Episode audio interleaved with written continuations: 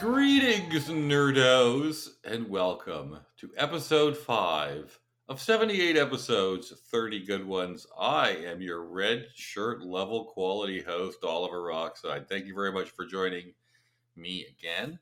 Uh, I'd like to take this opportunity right off the top to thank everybody who downloaded uh, the previous episode with the great Doug Slater, and I must uh, extend my thanks to Doug for joining us as well.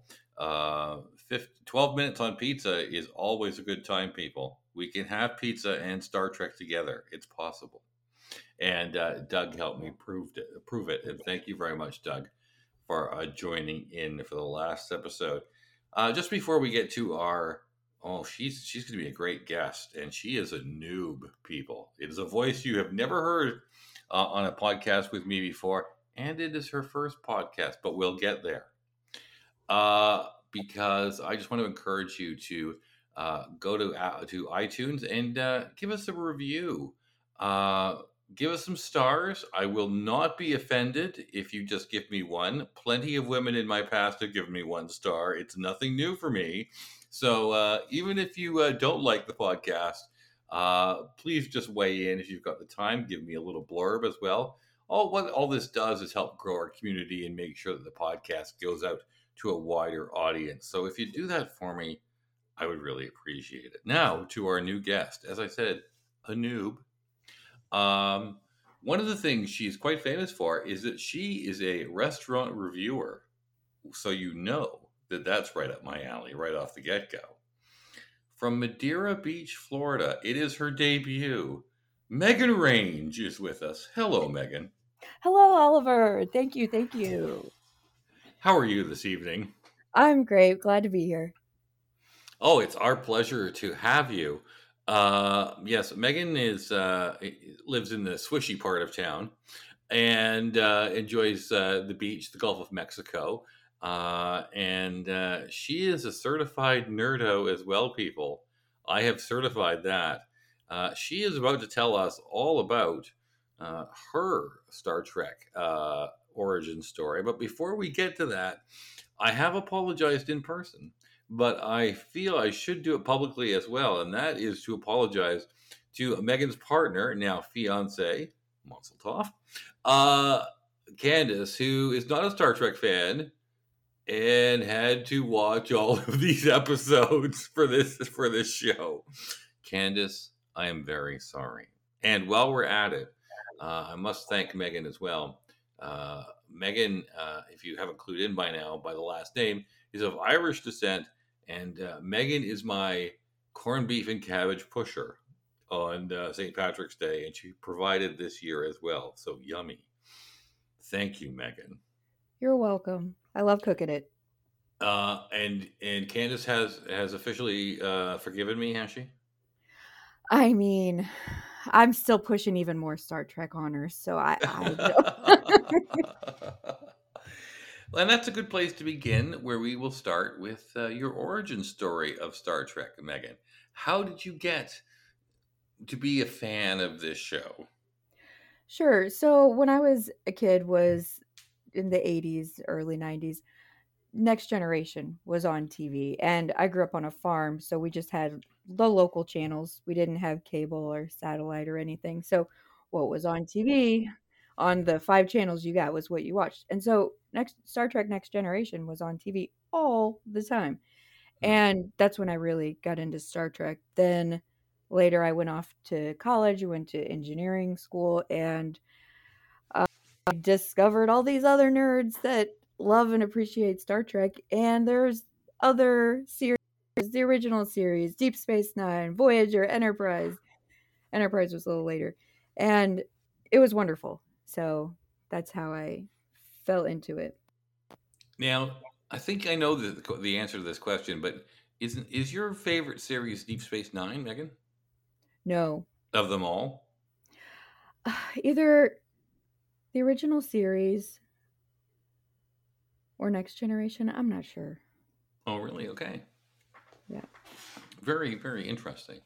So you came to it. Um, now you're from Southern Illinois originally, so I guess you're you're getting it from St. Louis. Was where you were getting your Star Trek from? Is that correct? Right. Yeah. Even though St. Louis is in Missouri, people, Right. it's right across the river from Illinois. So, uh, okay, interesting. So you started off with Next Generation. Who's your favorite Next Generation cast member? Uh, Captain. I mean, Oh, you're a Picard woman, are you? Yeah. Okay. Okay, very good. So that's her origin story. That is uh, wonderful to hear. Are you ready to carb load, Megan? Oh, I'm so ready. Okay. Well, we are going to begin with an absolute fucking disaster.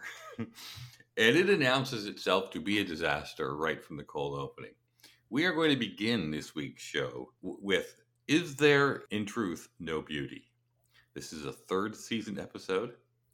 Uh, it has three uh, guest characters. If we, well, two really, but there's three. We'll get there. Uh, and uh, this, Megan, is a complete mess. Now, before we get into it, what was your overall view of this episode? It just it was so absurd. It was so far out there. And in the original series that is kind of a common theme because they were starting something new and different, but this is just what wh- who does this make sense to? Uh, it, it, it doesn't make sense in any way, and this is what announces itself in the cold opening, where we are introduced to Dr. Miranda Jones, who is played by Diana Muldaur. This was her second of two appearances on uh, Star Trek: The Original Series, and she, of course, will go on to be Dr. Pulaski in the Next Generation for season two, which I think we all can admit was a complete disaster. Miranda Jones, or Dr. Miranda Jones, is a human who has never been to Earth before, yet trained on Vulcan. The reason that she was trained on Vulcan is that she is a telepath, and she has been working as a kind of a liaison with an alien species called Medusans. Uh, Medusans apparently are master navigators, and the Federation wants to pick their brain, as it were, if they had a brain. And this is where our first conundrum comes into play here is that Medusans are formless. We are told they are formless. Yet the sight of one by a human drives them instantly insane.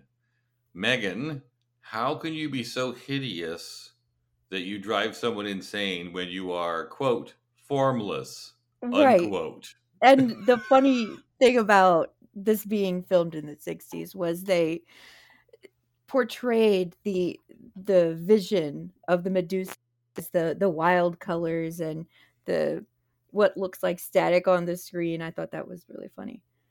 You know, Yes, the, the the classic original series special effects. Oh yes, yes. They did not remaster that, people. if you were thinking that they remastered the Medusans, no. Uh, it just it looks like an outtake from remember that monkeys movie called Head. It just seems like an outtake from that. uh, so that's character number two that we're introduced to in the cold open, and we'll get back to him. His name is the Medusan's name is Ambassador Kollos. We're going to get back to him in a second because we have to talk about the most superfluous character in this whole thing, which is uh, Larry Marvick, who apparently had a hand in designing the Enterprise. Yet, Megan, why is he here?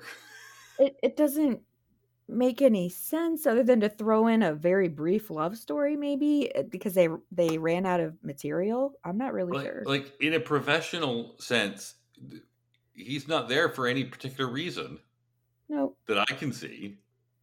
no, just storyline. So now we have to get back to Ambassador Kollos. Now that we've introduced Dr. Jones, Larry Marvick, and now we have to introduce the ambassador.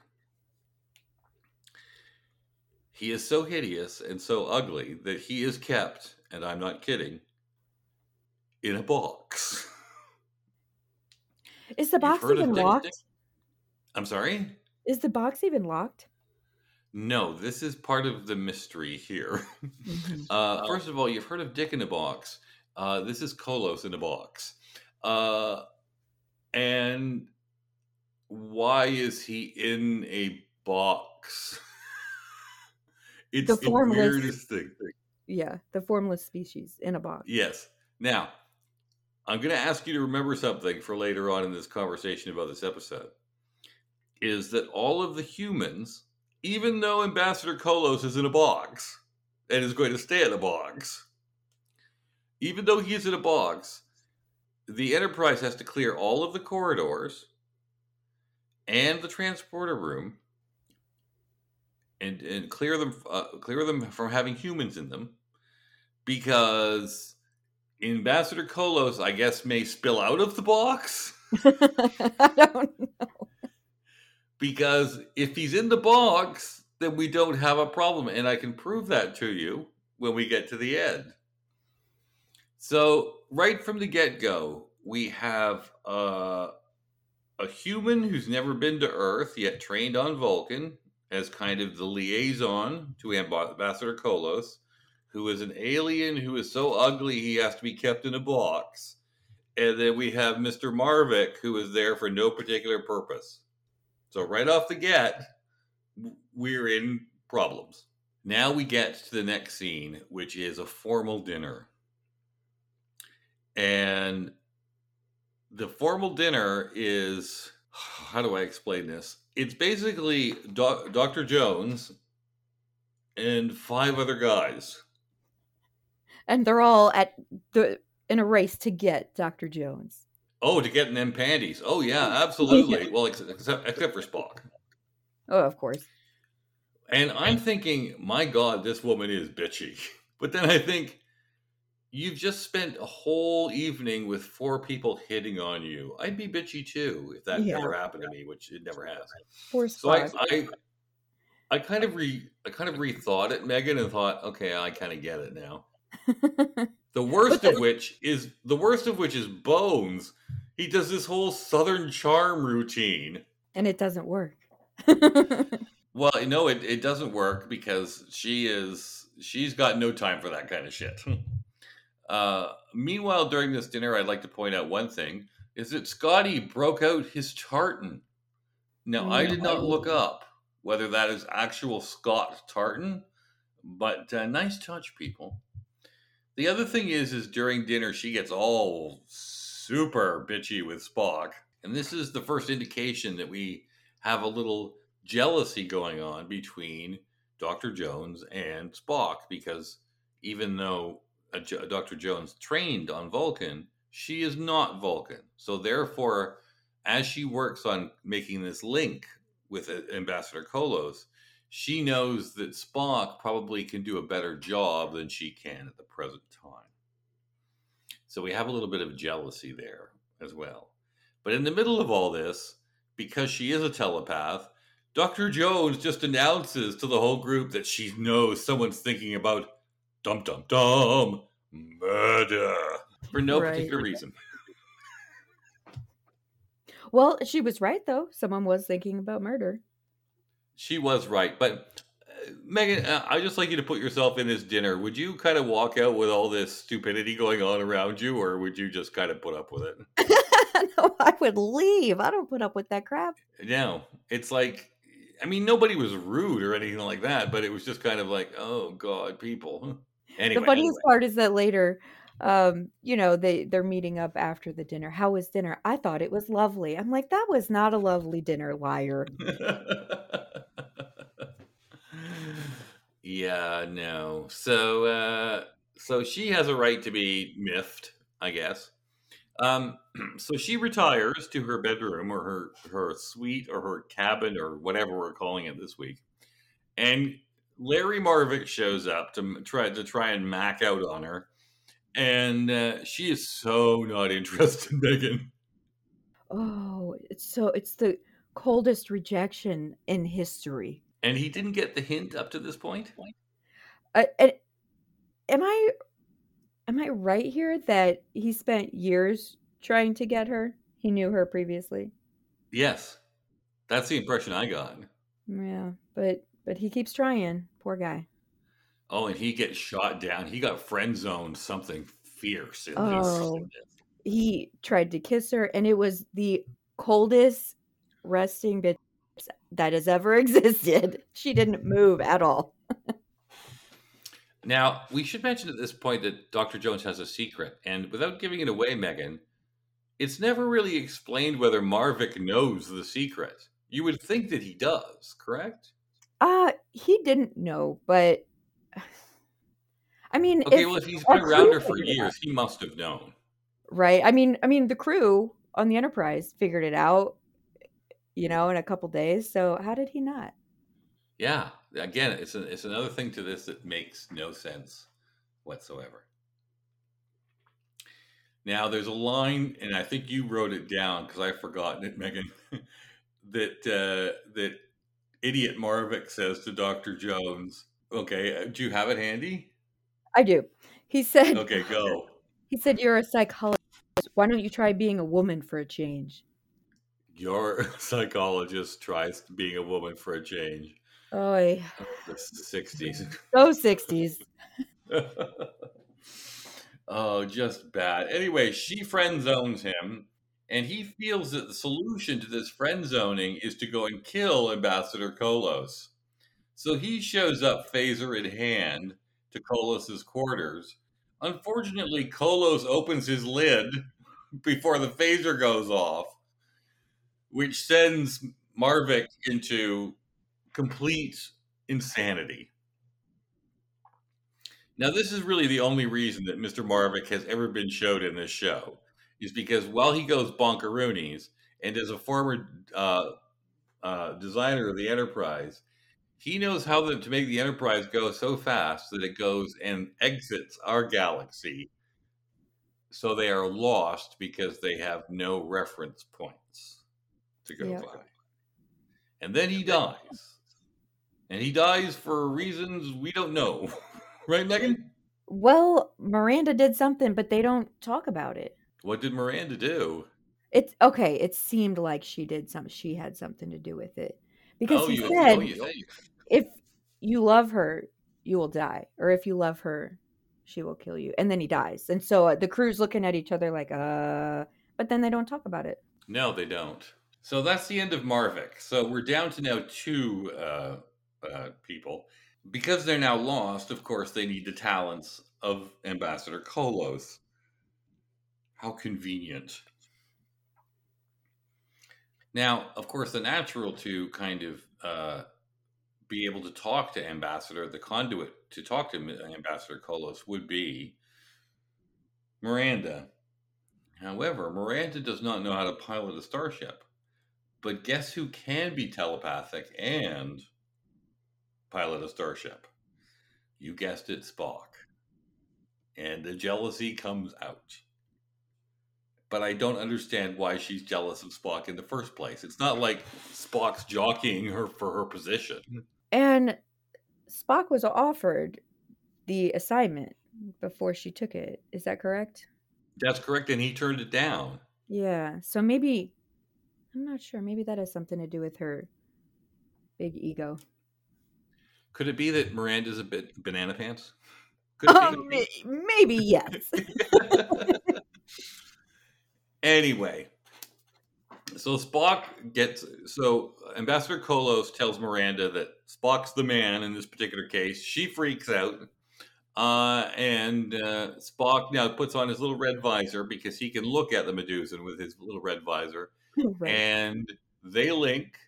And so Spock becomes half uh, Ambassador Kollos in his mind, and maneuvers the ship back to safety. Now, you would think that that was the end of the episode. Oh no. We now have to have the Spock Miranda face off. Because what happens is is that they put they build a little cubby for a, a uh, for Ambassador Kollos on the bridge. So Spock can go and meld with him without anybody else seeing him. So the meld goes forward. Spock comes down. Meld, meld is successful. Spock comes down, pilots the ship, then goes back up to the little cubby to disconnect himself from Kollos. But it's inferred in the show that telepathically Miranda told Spock to forget his visor. Is that what you got from this, Megan? Oh yeah, that's Okay. right. So that, of course, drives. First of all, is banana pants. So that's showing Miranda's psychosis, and of course, this drives Spock insane because he doesn't have a little red vi- visor. So um, he is in sick bay, and Kirk has to have this big long lecture with Miranda to do the right thing. And since she tricked him into not taking his visor, she has to fix his brain.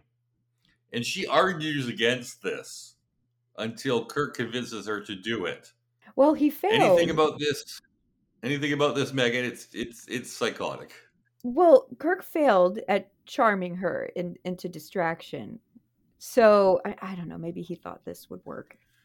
Oh yes, we forgot about the rose garden. hmm Yes, when when the news has to be broken uh, to Kollos that Spock's the best man for the job, uh, they want to get Miranda out of the way temporarily, so Spock and Kollos can have a bit uh, can have a bit of a wee mind chat, and uh, and they take Miranda to the Rose Garden. This is where we discover the little secret uh, that uh, uh, so Kirk's in there charming the pants off her. Unfortunately, well, for Kirk, unfortunately, not charming the pants off her. Um, and uh, they leave, and this does not work on uh, Miranda. They leave, and um, Bones reveals that she is blind. This is the reason that she can work with a Medusan, and that she has a kind of a fishnet outfit that has that has the sensors on it. Although we had questions in the rose room whether she would actually know she was among roses. hmm Did we figure that one out, Megan? No, she knows distances. Like I know something is 10 centimeters away, but she knew it was roses. How? I mean, smell maybe, but do you, does someone have that finest smell to know a rose without seeing a rose? I don't know. Who knows? Not me. It's all a bit mystery. Anyway, points off points off Bones for revealing patient uh, doctor confidentiality. So there's a strike on his record somewhere because he just announces this. But when you think about it, Marvick had to know that she was blind. He had to. Anyway, anyway. So we get back to the the final few scenes, and uh, so Miranda finally breaks down and does the right thing, and Spock's all better. And we go to the closing scene, and I want to bring this up for two reasons. Number one, Megan, she the Miranda gets to keep her job. Why? She's banana pants. right. she tried to destroy an, another being for no Because she's reason. proven she's banana pants. Right. That's number sounds one. right. And did you notice in the final scene? So Spock is in there with, in the transporter room, and he is ready to transport down to uh, the Medusan ship, uh, uh, Ambassador Kollos and uh, Miranda. Now we have been told that no human can look upon this box, just in case Kollos spills out Mhm. we have had corridors cleared. We have had little cubbies built. All so no one looks at Kollos's box. But guess who is in the transporter room without a visor when all of this is going down? Kirk. So they completely negated this whole we've got to build the cubby, clear the hallways routine because Kirk is in the transporter room looking at the box without a visor. Yeah, th- that is inconsistent throughout the whole episode, uh, such as when they're navigating and they just have a tiny wall and then again at the end with no visor. Yes, it's, I know. It's bonkers. Well, my question was: is if if if Kollos is behind the little cubby in the uh, in the uh, in in on the bridge, what if there's something reflective around? Oh no, no big deal. Do they have to do the whole um, the uh, Shiva routine and cover up anything that's got a mirror or something? I don't know. Any more notes on uh, this particular stinker, uh, uh, Megan? Well, um, Kirk using his charm, his line at the end, he gave a rose to Miranda. She said, "I suppose it has thorns." Says, "I never met a rose that didn't." Uh, God. that is that, that that that's not cheese. That's like fresh Gouda. I mean, that is that that is some brie people. Oh, yeah. just terrible. Okay, so that's third season. Do not recommend. Nah. One star on Yelp. you want to get to the next carb? I'm ready. This is a first season one, and uh, this is the fourth uh, episode that they did. And my God, Megan, this goes on forever. And this is called The Naked Time. Your general thoughts on this particular episode? It there's too much useless filler. Like you said, it drags on. But the effects, because this is early, very early in season one, so Yes. effects yes. are even worse than the episode we just discussed from season three, and it is laughable. These the the lack thereof effects. Would you like to describe your favorite one of them? In the in the very beginning, they go down to the yes. frozen planet. So uh, uh, it was Spock and and who else was on the frozen planet? Oh, some Uh, nameless Oh, Joey. Joey, yeah. Joey, yeah, he goes down. Uh, Joey goes down with Spock, and it's supposed to have all these dead bodies on it, and it is a mannequin. It is the worst mannequin I've ever seen, and it's laying. It's just sitting on the ground, and they're like, "Oh, these people died here." like that's supposed to be a person. Yeah, it, it it's the special effects in this whole thing. And while we're talking about it, um, we should mention that this uh, episode is based upon a virus. And apologies. And uh, from our quite recent experience, the actual suits that they are wearing are laughable. Oh, Because- what is it made of? It's red, like It's this Keep red kind of polyester, but it's all open. hmm I mean, you would not be allowed on Delta Airlines in this outfit right now. absolutely not. There are no seals. no. uh, No, there's nothing. I mean, uh, the guy Joey, he just reaches his hand right up the neck area to scratch his nose. Like it's just wide open. How is that protecting them? Nothing. Nothing. And the other thing is, is how do we know that there's oxygen? Hmm. That's the other thing. Anyway, the planet that they have landed on is called Psi 6000.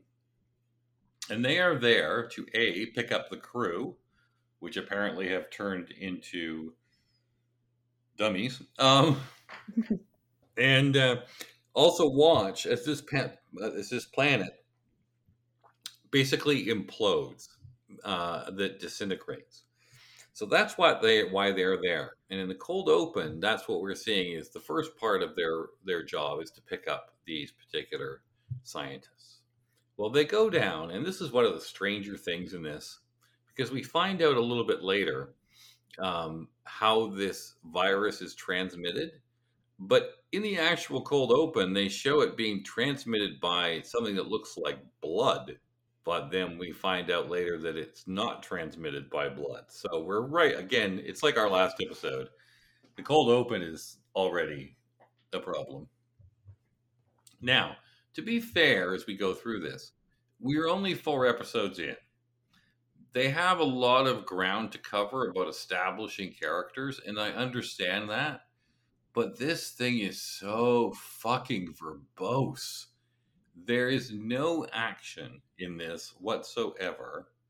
We're going to get to the only action part because I think it may be Yes. Megan's favorite part. It is. So uh, we should point out that this virus is shown as basically making people drunk or acting like they are drunk. And the first time we see this is Joey, who is the first person to contact this virus, is in the mess hall and he tries to kill himself with a butter knife. hmm Oh, it was such And actually does succeed killing himself with a butter knife, if I remember correctly. Is that not true, Megan? Uh, I believe so. They just kind of he went to sick bay and we quit we quit talking about it. So Yes. But this is transmitted through touch. So anytime anybody gets touched through this, uh, they become in kind of this drunk state. Uh, I believe the next one is uh, a friend of yours in Oh, Mr. Sulu. Riley, our good Irish person in this episode. Megan, Oh, Megan? yes, uh, his quote is, "You know what Joe's mistake was? He wasn't born an Irishman." There we go. Now, we will see uh, Riley again, of course, in uh, an episode that we've already reviewed in uh, in the Conscience of the King. Uh, but uh, so Riley, so Joey gets it, then Riley gets it, then Sulu gets it, right? Oh, it's the best. And Sulu gets it. He's fencing, you know. Yeah, Sulu. Sulu is a happy drunk. Yeah. Oh, yeah. He's definitely a happy drunk. He's fencing topless. And my favorite part when he has no shirt, which is funnier that they're still in the beginning of season one establishing characters, and they do this to Sulu. Here's this character. Uh, he's nuts. And he says something funny right before he goes up to engineering. And the laugh he does, it's like a cackle. Ha ha. Yes. just, his acting was hilarious in that scene. It's maniacal. And we now know that in 1966, George Takei had like 1% body fat. Uh, yep. Yeah, because he is ripped in this. Uh, so we go to Sulu, and Sulu starts running around. Like everybody's just basically acting drunk. I mean, that, that that's really the extent of it, except for Sulu, who's the happy drunk. So he's running around with his sword. Um, and uh, then she he touches Christine Chapel. She's the next one, right? hmm Okay, so she starts feeling it, and um, she is a type of drunk I don't know if I can mention during this podcast. Um, but uh, basically, she decides to give in for her lust for Spock. Yeah, or she Uh, tries.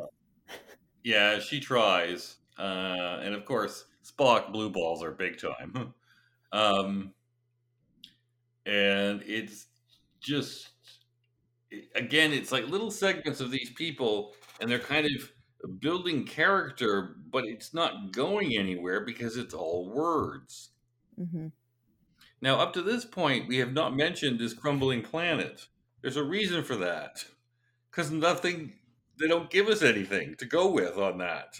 No, and and the big climax is, oh, we're spiraling towards this planet, but there's all these other side stories. Shouldn't that be more important? We're spiraling towards a planet. You you would think, uh, and all we see of the spiraling towards the planet is just like a, a globe spinning in front of in front of the, the view screen. Right. That's the whole action. oh, those effects. I know. Anyway, so Christine gets it. She's she's feeling stuff for Spock, and then Spock gets it, and he turns into this puddle of emotions. It's just absolute mess, and I think it's the only time I've ever seen Leonard Nimoy overact. You had a different Oh, view of it, though, right? I mean, it is sad. The the acting was dramatic, but I I'm not that surprised. I mean, the original series had a lot of overacting in it. It did, very much so. With Shatner in the room, I mean, come on. Yeah. You can't compete with that guy. Uh, no, no. To pay work, superb. Overacting, superb. Use of arms, superb. I mean, Shatner's got it all. So finally, McCoy realizes that this virus is spread through water or sweat. But in the cold open, it looked like it was transferred by blood. Now, of course, blood does have water in it, but why don't you just show us water in the cold open? hmm So that made no sense whatsoever. Now we should point out that that this, of course, was made into a next generation episode called The Naked Now, which is equally as bad as this one, except it has a very iconic moment in the fact that in the next generation, The Naked Now is the episode where Tasha Yar asks Data if he is quote fully functional unquote. Right. So uh, yeah, I'm wonder whether people think fondly on the Naked Time because of the Naked Now and its iconic kind of role in Star Trek Dogma in canon. Uh, because this episode just sucks. Yeah, I I'm surprised they reused this idea. I, it's just not great. It, it's not great whatsoever. It's it's horrible. And uh, am I going to give this one star? I'm going to give it one and a half. I'm Oh, being that's nice better. tonight. Yeah. What Well- do you think? One and a half. I think one and a half Sulu's performance. Okay. Any more thoughts on the naked time? Oh yes, at the end when uh the the vaccine or whatever the cure is for the virus comes through to the bridge and uh, Kirk's you know sleeve is ripped off just to give him an injection. Yes. You, you couldn't have done that through the clothes. or his neck. Or yeah, or is any exposed skin really? I I don't know. Yeah, they're, like there's seven other people on the bridge who presumably have already gotten it. Not a ripped sleeve among them. Nope. Perhaps Bones was craving for a little bit, a little bit of Shatner beefsteak. What do you think? Uh, yeah, I that's all I can There we think of. go. That has to be it. Yeah, absolutely, absolutely. I think that was. I think that was. There was something going on there. Yeah, this episode is is just not good. There's one other thing that I was going to add to this, but I've forgotten. Uh, and uh, sorry about that. I'm sure it'll come to me at some point. Uh, but that is the naked. Oh yes, of course. Why are we calling it the naked time, Megan? From Sulu being topless, I'm assuming. Is that what we're going with? Because I'm just thinking this is a '60s version of clickbait. Um, Nobody's because I- naked.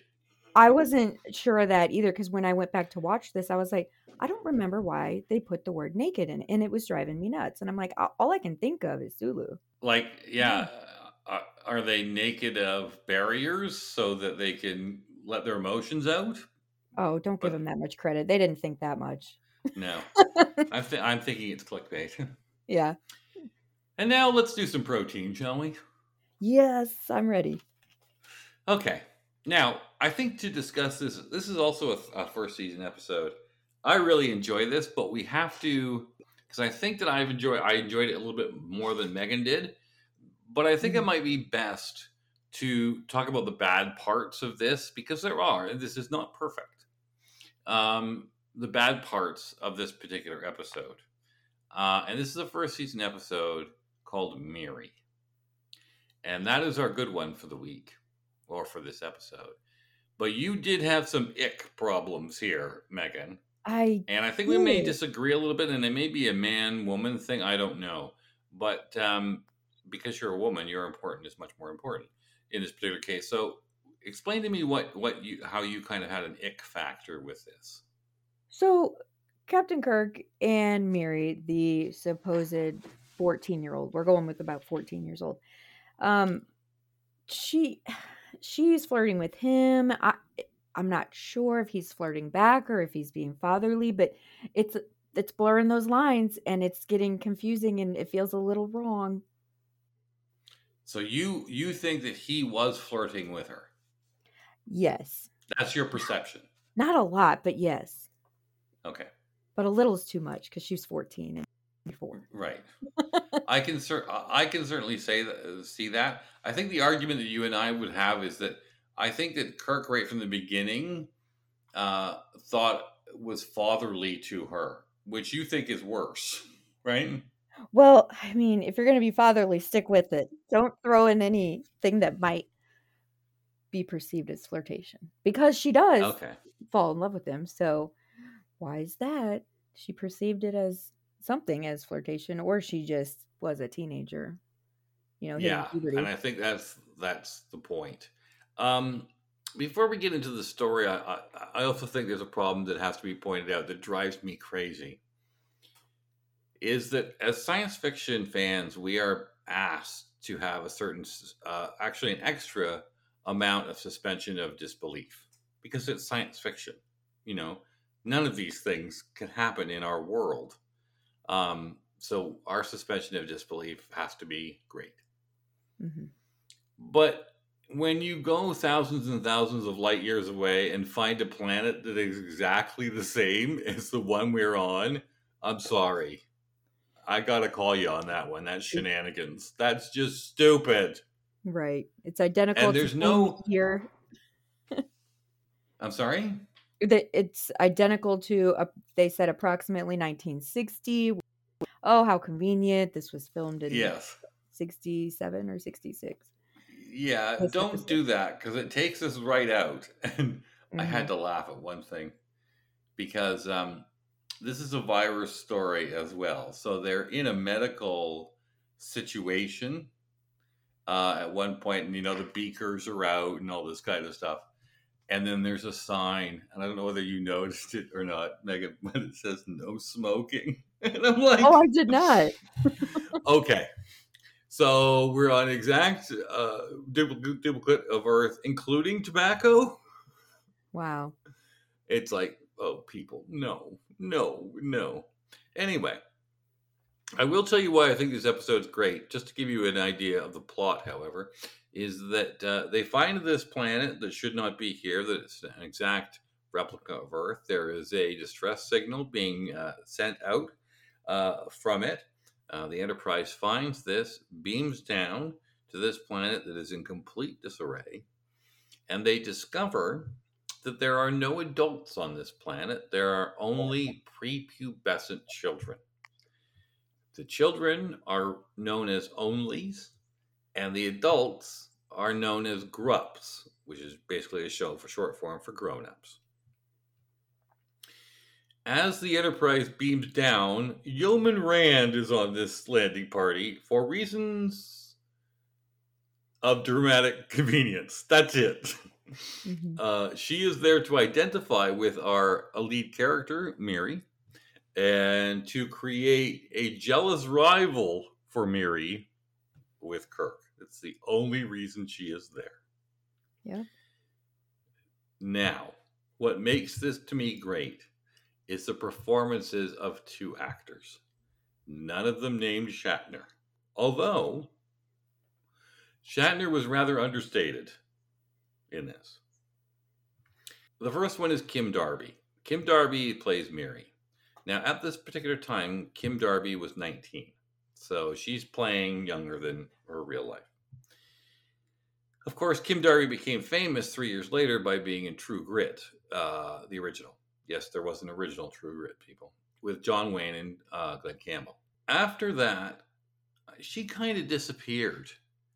And she's disappeared to this day. She's still with us, I believe. Um, she may have been in a love boat or a murder she wrote somewhere along the way, but she kind of disappeared for some reason. Apparently, Wikipedia tells me she became a, an acting teacher. Uh, but what I love about her performance here is that she does, she is very understated. Her acting is very subtle. And for someone portraying 14 years old to portray it in a subtle way, I think is very tricky. And I think it's kudos to her. The other actor in this that I really like, and this may be, I know it's before Megan's time, but this may be before most listeners' time, but um, one of the most revered character actors of his time was a man named Michael J. Pollard, who was in this as well. I forget his character's name, Megan. I don't have it. Yeah, yeah.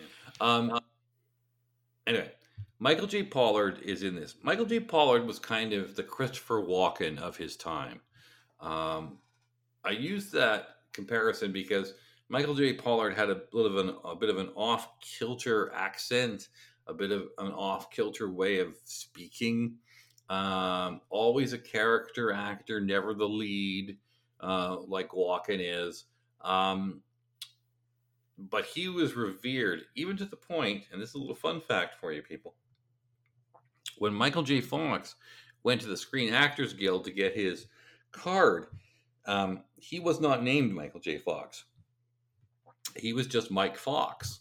And uh, when uh, SAG, the Screen Actors Guild, told him that there was another Michael Fox, he, that he would have to have another name, he came up with Michael J. Fox to honor Michael J. Um, and now I've gone blank. Uh, Pollard. Paul, Michael J. Pollard, because he, of his character acting work, and that Michael J. Fox was such a fan. So that's the two reasons, and I love the story of this. Uh, the idea, basically, that this virus was created to extend the life of everybody on this planet, but it ended up working for everybody until they reached puberty, and then this virus would kick in. And that's basically what this episode is about. Is about them finding a cure for this virus because they identify it very quickly. Yet they take seven days, and it's kind of interesting because usually the timing on on um, Star Trek is very like one day, two day, and in this Mhm. particular case, they actually specify the seven days. Um, and uh, the other thing is is how to deal with these only these children who, of course, are children and act like idiots most of the time. Um, I'm not a big child fan. Uh, there is another episode of Star Trek with children involved, which we are getting to. Trust me. Um, but uh, this little journey of of plot point, Megan, what? How did you feel about it? Did you enjoy it? I can see how this storyline could be believable for those that aren't into a big suspension of disbelief. We always Mhm. the fountain of youth type of thing. So I actually don't hate that part of it, the storyline. Okay, But um it's just it's just the ick factor. oh yeah, the ick factor. But I I do agree that Pollard's acting. Candace and I both were impressed with that. But you can see he's kind of awkward. He's kind of an awkward Yes. actor. Yeah. He is, but it works to his benefit because he can play those roles well that others just can't pull off. You got to be a little wacky to pull off Right. those types of Like- roles. Yeah, like Walken, you know. Mm, Exactly. That's why the yeah. comparison I always I I always kind of make. I I think it's worth the viewing just because of uh, the journey that's taken through this. Now, as opposed to the Naked Time, this t- I found very snappy. Didn't you, Mhm. Megan? Yeah, As I, compared to the Naked Time. it it was smooth. It kept moving along. There was enough storyline, and I, don't know. I, I didn't mind watching this one. No. So you think this this was the favorite of your of the three that you that you enjoyed? Oh, absolutely. This was Yeah. the one that was the least hated, I guess. Yeah. Yeah. Um, now we should say that that uh, basically uh, Kirk finally wins over the children who have stolen their communicators, uh, because uh, the communicators are important because really the Enterprise is doing all the scientific work on on the cure, the vaccine, and the children stole uh, the um, the communicators. So uh, there has to be a way for um, for th- Kirk to get them back. So he has to charm the children. In the meantime, the children have kidnapped Yeoman Rand. We have to talk about that about that thatch wig at some point. Did anybody did anybody ever think that someone could do that with their actual hair in the Yeah. front of their head? There's not enough hair on anybody's head to make that wig in real life. And we should put it down that Megan knows this because at a previous time when I know Megan, uh, her hair was probably down to her waist. So uh, it was past my waist. Yeah, I cut 24 Was inches it? of hair off September. Yeah. Yeah, there we go. Um, so um, yeah, so they so because Miri is jealous of Rand and wants to get the competition out of the way, she gets the children to kidnap Rand as well. So that's again, that's the only reason Rand is on this landing party. And uh, finally, Kirk convinces the children. Uh, it's it's annoying. Uh, there's one particular kid in this that I could just kill. Um, Is it the scrawny Uh, one? It's the bonk bonk guy. Oh, yes. Yes. Yeah, Oh, fuck you. mm-mm. You know, it's like I couldn't hate you. anymore. yeah. I was about to go. Where were your parents? And then I realized what I was saying.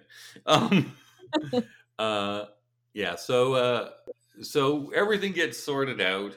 The vaccine does work, and the reason we know it works is because everybody is getting so pissed with each with everybody with everybody else.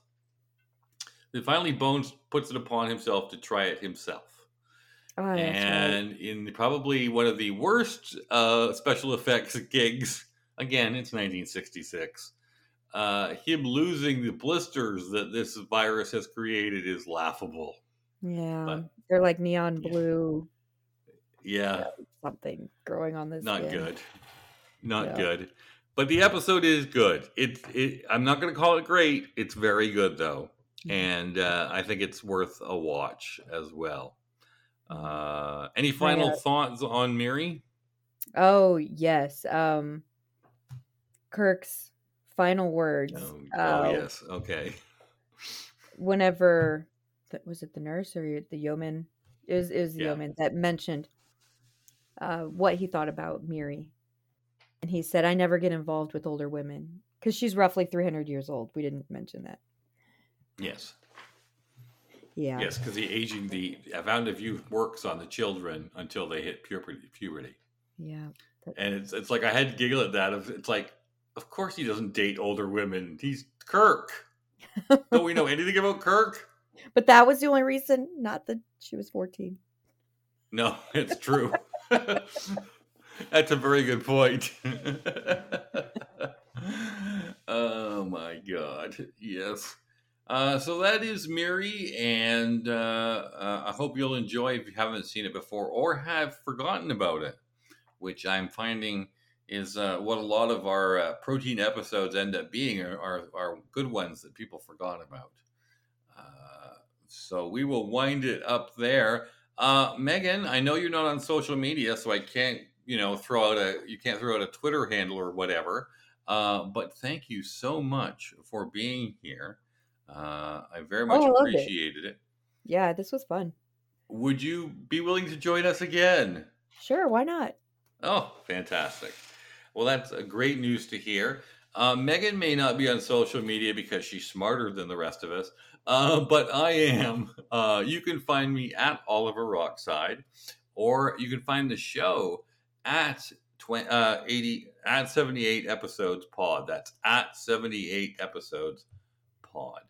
Uh, just before we go, thank you very much for joining us once again. And next time, I knew him when he was just a cub reporter, but now he has become both the political and cultural conscience of Guelph, Ontario, Canada. Adam A. Donaldson joins us next episode for an episode we are calling Roma Tomatoes on a Greek Pita.